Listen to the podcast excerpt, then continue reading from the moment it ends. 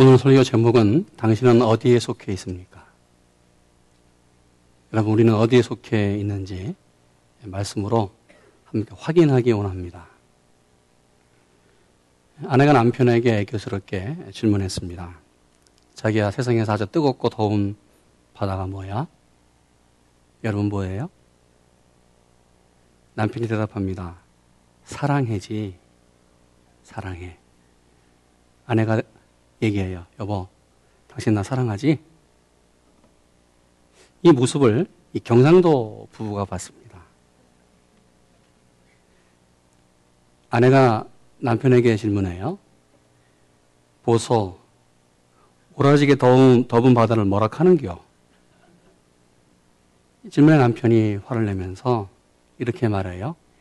야, 이 문딩아, 억수로 열받아 아이가. 예, 열받아요. 여러분, 똑같은 상황도 보는 각도에 따라서 달라요. 어떤 사람은 사랑으로 고백을 해서 사랑해. 근데 어떤 사람은 열받은 모양이에요. 예, 열받아로 고백을 했죠. 우리는 어떤 사람들일까? 우리는 어떻게 반응할까? 옆 사람에게 치료를 여는데 이렇게 한번 인사하지요. 열받지 말고 사랑합시다. 옆에 있는 분에게 열받지 말고 사랑합시다. 그래요. 열받을 일이 뭐가 있겠어요? 7월 첫 주입니다. 선호세도 여름이 됐습니다. 한 두 주 전부터 계속 더워지기 시작하고요. 또 이번 주도 상당히 더운 날씨였습니다. 여름에 되면 우리는 불쾌지수가 높아져요. 그래서 조그만 일 갖고 짜증이 나고요. 그리고 그 일 때문에 상당히 불쾌지수가 높아집니다. 그래서 아주 민감해지는 거예요. 뭐 자녀들도 귀찮고 아내 드시는 분들 남편은 귀찮지 않죠? 귀찮아지는 거예요. 여러분 이 무더위 속에서 특별히 열받지 말고 사랑하면서 감사하는 우리 7월 한 달과 그리고 우리 하반기가 되기를 축원합니다. 오늘 본문은 주님께서 특별하게 보여주었던 기적 사건입니다. 중풍병자를 일으켰어요. 오늘 이 사건 속에 세 종류의 그룹이 나옵니다. 세 종류의 사람이 나와요. 첫째는 중풍병자를 어, 들것에 메고 온 친구들. 다른 복음서는 네 명의 사람들이 나옵니다. 네 명의 친구들이 있어요. 또 다른 그룹은 오랫동안 누워서 중풍병자를 앓았던 이 환자가 있습니다. 그러면서 마지막 이 다른 세 번째 그룹은 서기관들과 바리새인입니다. 본문의 주님께서 이 중풍병자를 말씀으로 치유하세요. 걸어서 돌아갔습니다. 그런데 이 기적 사건에 대해서 각각 사람들의 반응이 달랐어요. 반응이 달랐어요. 그리고 해석이 달랐고 생각이 달랐습니다. 나는 어느 그룹에 속해 있을까? 첫째, 중풍병자와 그 친구들이 나오죠. 20절에 보면 예수께서 저희 믿음을 보시고 이르시되 이 사람아 내죄 사함을 받았느니라. 저희들의 믿음을 보시고 친구들의 믿음을 보셨다고 말합니다. 오늘 첫 번째 나오는 그룹은 친구들이에요. 이 중풍병자의 친구, 이들은 믿음이 있었습니다. 그리고 주님께서 이 믿음을 보셨다고 말합니다. 어떤 믿음이 있었을까? 여러분, 믿음은 우리가 마음속으로 믿어요. 그렇지. 내가 예수를 주로 고백하고 믿는다. 믿습니다. 마음으로 믿어요. 그러나 믿음은 밖으로 나타나야 돼요. 이것을 행동하는 믿음이라고 말합니다. 반드시 믿음은 행동으로 보여줘야 돼요. 사람들에게 보여줘야 되고 하나님에게 주님에게 보여줘야 될 때에 바로 이것이 믿음이 있다. 믿음으로 산다. 라고 말합니다. 여러분 믿음은 우리의 삶 속에 구체적으로 나타나야 됩니다.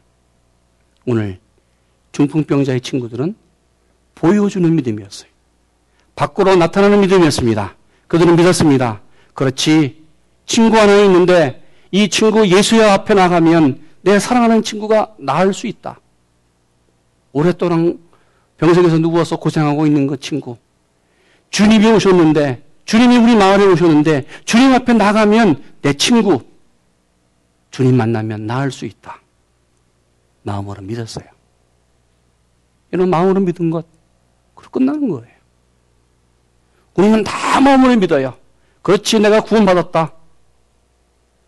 내가 믿음으로 산다. 나는 말씀으로 산다. 입으로 고백해요. 그러나 그걸로 끝나면 안 돼요. 믿음은 밖으로 나타나야 돼요. 이 내 친구는 중풍병자를 침상에 누워서 예수 앞으로 데리고 데리고 나왔습니다. 그러기에 이 행동하는 믿음은 가만히 있지 않습니다. 믿음은 움직이는 거예요. 그래 동적인 믿음이라고 말합니다. 친구들은 행동하는 믿음이 있었습니다. 예수 만나면 회복될 수 있다. 예수님 만나면 치유될 수 있다. 그런데 문제가 생겼습니다. 사람이 너무 많았어요. 주님이 계시는 그 집 안에 그 집 밖으로 너무나 사람들이 많았습니다. 도저히 주님 계신 것으로 접근할 수 없어요. 이때 이들은 다시 생각해요. 포기하지 않고 그러면 마지막 최후의 수단을 강구하자. 그것이 19절입니다. 같이 있습니다. 무리 때문에 메고 들어갈 길을 얻지 못한지라 지붕에 올라가 기와를 벗기고 병자를 침상채 무리 가운데로 예수 앞에 달아내리니 여러분 행동하는 믿음에서 더 적극적으로 나갑니다. 무리 때문에 메고 들어갈 수 없자 그들은 지붕에 올라가서 기와를 벗기고 이 병자를 침상 채 무리 가운데 예수 앞에 내려놓았습니다. 여러분, 이런 믿음이 필요해요. 친구들의 믿음은 이런 믿음이었어요. 그러기에 주님은 이 친구들의 믿음을 보셨다. 행동하는 믿음, 적극적인 믿음을 보셨다고 말합니다. 여러분, 주님은 중풍병자의 믿음을 본 것이 아니라 친구들의 믿음을 보고 오늘 이 환자를 고치셨습니다. 그러기에 믿음이 한 사람을 온전하게 만들었습니다. 그러기에 이 믿음이 새로운 피조물로 친구를 만들었습니다. 믿음과 이성은 마음에서 일어나는 독립적인 과정을 통해서 다르게 작용합니다. 여러분, 믿음과 이성이 달라요. 우리의 이성은 배움과 경험으로 얻어지는 것입니다. 그러기에 과학적인 사고와 과학적인 사실과 정확성을 요구합니다. 여러분 우리가 움직일 때에 사람이 움직일 때에 우리 이성이 허락하지 아니하면 사람은 행동하지 않습니다. 그러나 믿음은 우리의 이성을 앞섭니다. 믿음은 합리적인 생각이나 경험으로 얻어지는 것이 아닙니다. 주님을 만나는 것, 주님을 믿는 것은 이성 이상이에요. 여러분, 이성으로 우리가 주님 만날 수 없어요. 우리는 단지 믿을 뿐입니다. 그러기에 주님의 능력과 기적은 믿음을 가지고 행동하는 자, 믿고 움직이는 자, 믿고 결단하는 자에게만 바로 능력이 나타날 줄로 믿습니다. 여러분 생각해 보세요. 믿음은 다 누구든지 믿는다고 얘기해요. 여러분 믿음은 모든 사람의 것이 아닙니다. 믿음은 내가 정말 주님을 믿느냐, 믿는 자의 것이 믿음이에요. 그러기에 주님을 믿는 자만이 축복의 사람이 됩니다. 바로 마음으로 믿고 행동해야만 바로 그 믿음의 기적이 우리에게 일어날 줄로 믿습니다. 주님이 말씀했습니다. 친구들의 믿음을 보시고 내 죄사함을 받았다. 내가 네게 이르노니 일어나 내 상을 가지고 집으로 가라. 여러분 친구들의 믿음을 통해서 한 사람의 문제가 해결됐습니다. 한 사람이 일어나 중풍병자가 평생 누워 있다가 바로 친구들의 믿음을 통해서 그가 상을 걷고 일어나 집으로 돌아갔습니다. 우리가 우리 인생에서 좋은 친구를 만난다는 것은 복입니다. 축복이에요. 더 큰 축복이 있습니다. 그것은 믿음의 사람을 만나는 거예요. 믿음의 동력자들, 믿음의 친구들을 만나는 것이 우리에게는 가장 큰 축복입니다. 여러분, 믿음의 친구들을 만나는 여러분 에게를 축원합니다. 믿음의 사람들은 행동하는 사람들이에요. 주님을 만나기 위해서 행동합니다. 주님에게 나가, 주님에게 나가기 위해서 행동합니다. 내 이웃을 돕기 위해서 행동합니다. 그러기에 이 믿음 어떤 어려움이 와도 흔들리지 않아요.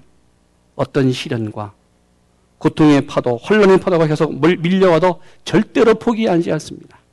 믿음의 사람은 움직이고 시련을 극복해 나가는 사람입니다. 여러분, 믿음으로 다시 움직이는 우리 교회와 여러분 되기를 축원합니다. 믿음으로 승리하는 우리 7월 한 달과 2012년도 하반기 되기를 원합니다. 두 번째 그룹이 있어요. 중풍병자입니다. 18절 이렇게 말하지 한 중풍병자 사람들이 침상에 메고 와서 예수 앞에 들여놓고자 하였으나 20절 저의 믿음을 보시고 이르시되 이 사람아 내 죄 사함을 받았느니라. 오늘 동일한 사건을 기록하는 마태복음 9장과 마가복음 2장은 이 사건에 대해서 이렇게 말합니다. 주님이 소자를 보시고 아, 이렇게 말하죠. 소자야 안심하라. 네, 죄 사함을 받았다.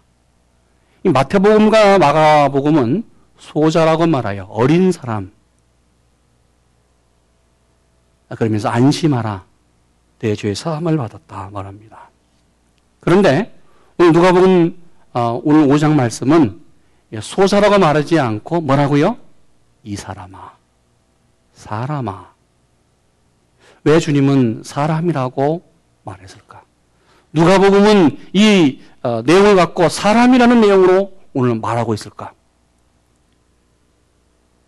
여러분 주님은 사람을 구원하기 위해서 이 땅에 왔습니다. 그러기 예수님의 족보도 바로 아브라함 그 이후 아담으로부터까지 올라가요. 주님은 사람의 아들이었어요. 하나님의 아들인가 동시에 사람의 아들이었다고 말합니다. 여러분, 그러기에 주님은 사람을 규정해 계시고 한 사람 한 사람을 하나님의 자녀로 세워가기를 원하시는 분이 주님이십니다. 오늘 주님은 이 병자를 보고 말합니다. 이 사람아, 내 죄의 사함을 받았느니라. 주님이 왜 이 말씀 하셨을까? 내 병을 내가 낫게 하겠다. 일어나 걸어라. 먼저 말하지 않고 이 환자를 보고 이 중풍병자를 보고 저희 믿음을 보시고 말하기를 이 사람아 내 죄의 사함을 받았다고 말씀했을까? 여러분 주님은 외적인 병을 고치시기 전에 사람의 내적인 문제를 고치시는 분이십니다. 영혼의 문제, 죄의 문제를 치유하시는 분이 바로 주님이십니다. 동시에 사람의 영혼의 문제를 고치시고 난 후에 주님은 외적인 문제를 해결해 주시는 분이에요. 여러분, 이 땅의 모든 문제 어디에서 시작됐을까? 그것은 죄부터 시작됐어요. 이 땅의 모든 문제는 죄의 문제입니다. 여러분 성경이 이렇게 말하면 로마서 5장 12절 이름으로 한 사람으로 말미암아 죄가 세상에 들어오고 죄로 말미암아 사망이 왔나니 이와 같이 모든 사람이 죄를 지었으므로 사망이 모든 사람에게 이르렀느니라. 세상의 모든 문제는 죄의 문제예요. 죄로부터 시작됐어요. 첫사랑 아담과 하와가 하나님 말씀에 불순종함으로 죄의 조상이 됐습니다. 불순종함으로 말미암아 죄의 현장가 됐습니다. 그러기에 죄가 우리를 넘어뜨리고 우리 모든 사람들이 죄의 자손이 됐습니다. 우리는 지금도 죄의 자녀로 살아가요. 그런데 하나님이 이 죄의 문제를 해결하기 위해서 아들 예수를 이 땅에 보냈습니다. 예수를 통해서만이 이 죄의 문제가 해결됩니다. 성경 말하면 로마서 3장 23절 모든 사람이 죄를 범하였음에 하나님의 영광에 이르지 못하더니 그리스도 예수 안에 있는 구속으로 말미암아 하나님의 은혜로 값없이 의롭다 하심을 얻은 자가 되었다. 여러분 예수 아니고서는 우리가 하나님 앞에 나갈 수 없어요. 예수님을 통하지 않고서는 하나님의 은혜로 하나님의 자녀가 될 수 없어요. 우리는 다 죄인입니다.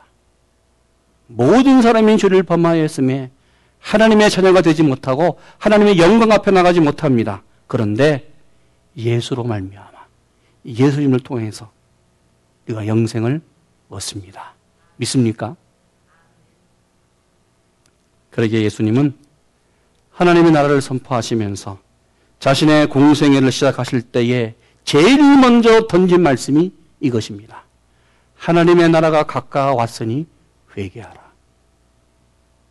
죄를 회개하라. 죄를 해결하, 해결하라고 말씀했습니다. 오늘 본문 32절에 말합니다. 나는 의인을 부르러 온 것이 아니라 죄인을 불러 회개하기 위해서 이 땅에 왔다고 말했습니다. 주님이 이 세상에 오신 것은 죄인을 불러 죄의 문제를 해결하기 위해서 이 땅에 왔습니다. 여러분, 우리 주변에 스스로 예수님을 믿겠다고 주님에게 나오는 사람 별로 없어요. 마치 중풍병자처럼 평생 누워서 주님 앞에 나오지 못하는 모습이 오늘 많은 세상 사람들의 모습입니다. 중풍병처럼 움직이지 못합니다. 그러게 누구, 누구든지 바로 어떤 사람이 예수 앞으로 인도하지 아니하면 그 사람은 평생 침상에 누워서 결국 죽음에 이를 것입니다. 우리가 필요해요. 예수님 앞에 사람을 인도하는 친구처럼 바로 우리가 그들을 예수 앞에 인도하기를 원합니다. 여러분 또한 이 교회 안에도 오랫동안 예수를 믿었지만 신앙생활을 했지만 영적으로 죽어져가는 사람이 너무나 많아요. 중풍병자처럼 생명은 붙어 있는데 움직이지 못하고 행동하지 못하는 사람이 얼마나 많은지 몰라요. 세 번째 그룹이 있습니다. 서기관들과 바리새인입니다.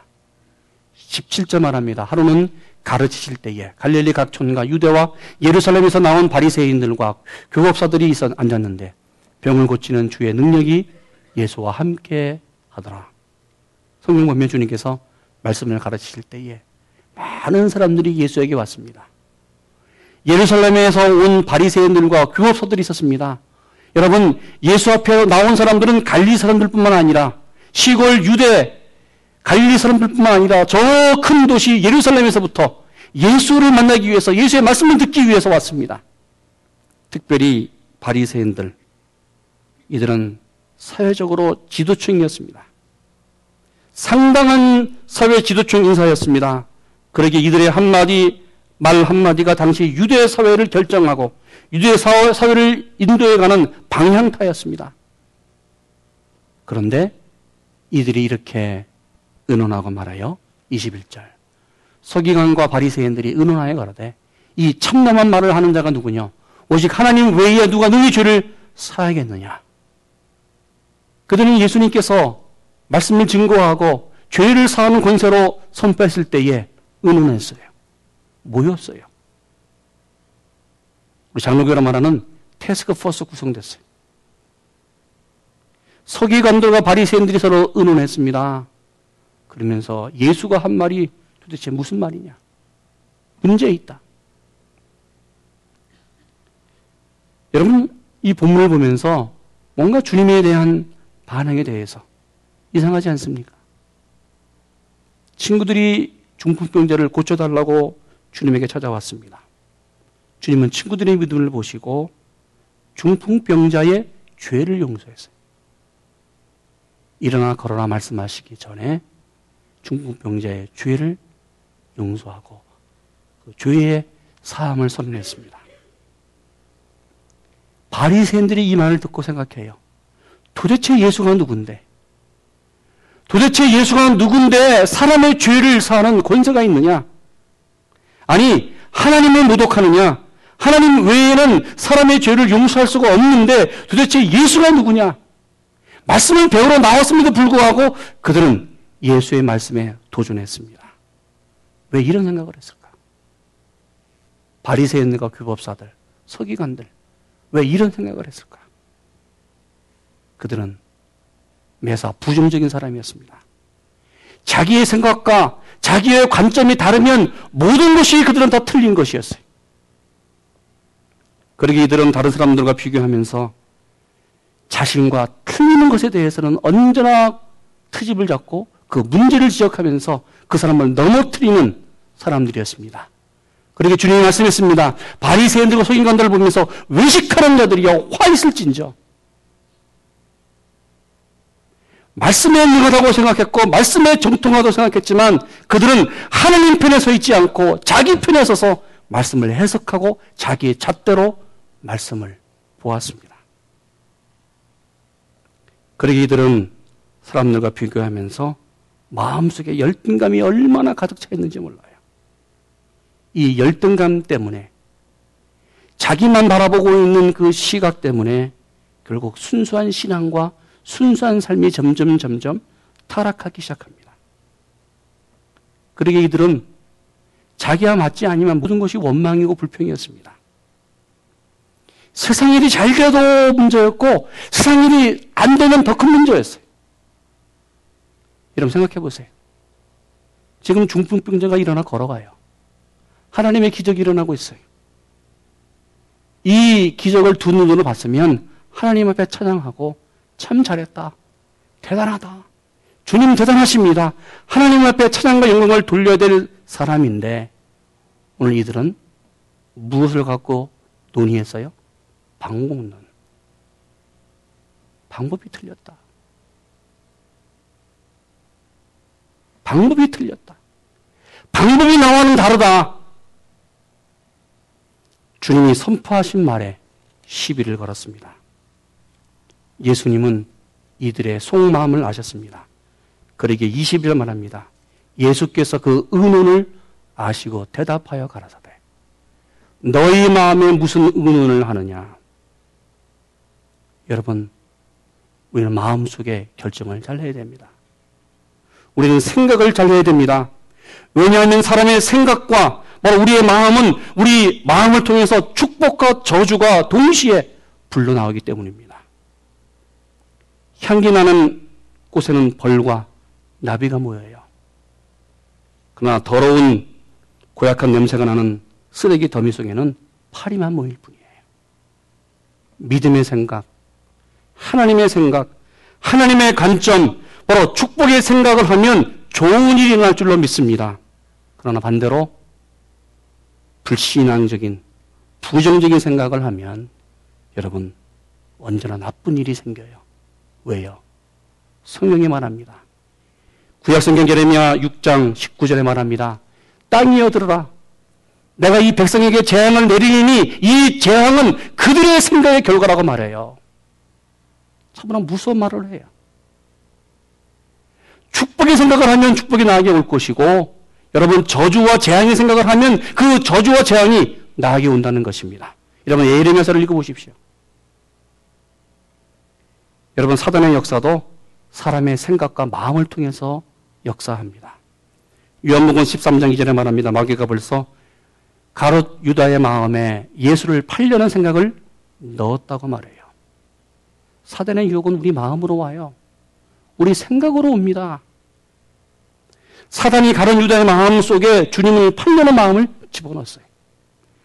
생각과 마음 속이 결정이 된 다음에 바로 그는 가론 유다는 행동으로 움직입니다. 유다는 자기의 마음에 결정한 대로, 생각한 대로 오늘 행동했습니다. 여러분, 주님은 우리 마음을 아십니다. 주님은 사람의 마음을 아세요. 22절 예수께서 그 의논을 아시고 대답하여 가라사대. 너희 마음에 무슨 의논을 하느냐? 죄의 사함을 받았느냐 하는 말과 일어나 걸어가라는 말이 어느 것이 쉽겠느냐 말합니다. 서기관들과 바리새인들은 방법론 주님이 한 말에 대해서 지금 의논했어요. 그리고 주님을 너무 틀려고 해요. 주님에게 도전해 왔습니다. 주님은 마음의 의논을 아시고 말합니다. 죄의 사함을 받았다는 말과 일어나 걸어가라는 말 어느 것이 쉽겠느냐? 여러분 어느 것이 쉬워요? 여기에 24절 말합니다. 인자가 땅에서 죄 사하는 권세가 있는 줄을 너희로 알게 하겠다. 우리가 이 사건을 통해서 우리가 보는 보면 죄 사는 권세와 일어나 걸어가게 하는 내용이 다른 것으로 볼 때가 많습니다. 그러기에 혼돈이 있어요. 오늘 바리새인들은 혼돈했어요. 자기의 주관적인 생각을 했습니다. 그러기에 두 가지를 나눴습니다. 그러나 주님은 오늘 한 가지로 선언해요. 무엇입니까? 먼저 내적인 치유. 영혼의 치유, 우리의 죄의 문제가 해결된 후에 주님은 외적인 치유를 하시는 거예요. 여러분, 그러기에 여러분 전체 사건을 보시면서 우리가 얘기를 해야 돼요. 어떤 일을 보면서 어떤 사건을 보고 어떤 공동체 문제를 보면서 여러분 한 면을 보지 마시고 전체 면을 보시고 그 내용을 결정해야 돼요. 더 중요한 것은 하나님의 시각으로 봐야 돼요. 주님은 죄의 삶의 권세로 중풍병자를 치료했습니다. 이것은 동일한 능력이에요. 죄를 사하는 주님의 능력이 외적으로 이 중풍병자가 일어나 걸어가는 능력으로 나타났어요. 그러게 주님이 죄를 용서하시는 죄의 용서의 선언이 바로 외적으로 환자가 일어나 걸어가는 능력으로 나타났어요. 오늘 24절 말합니다. 그러나 인자가 땅에서 죄를 사는 권세가 있는 줄을 너희로 알게 하시려고. 나는 죄를 사는 권세가 있다는 것을 너희에게 보여주기 위해서 중풍병자에게 다시 말씀해요. 내가 네게 이르노니 일어나 내 침상을 가지고 집으로 가라. 오늘 환자가 침상을 들고 집으로 돌아갔습니다. 여러분 이 모든 것을 보고 많은 사람들이 어떻게 했어요? 26절 다 놀라 하나님께 영광을 돌리며 심히 두려워하더라. 그러면서 말합니다. 오늘날 우리가 기이한 일을 보았다. 오늘 이 기적 사건에 세 종류의 그룹이 나와요. 여러분은 어떤 그룹에 속해 있습니까? 나는 어디에 속해 있는가? 한번 내 신앙을 살펴보는 이 아침 되기 원합니다. 기도하겠습니다. 나는 어디에 속해 있는가?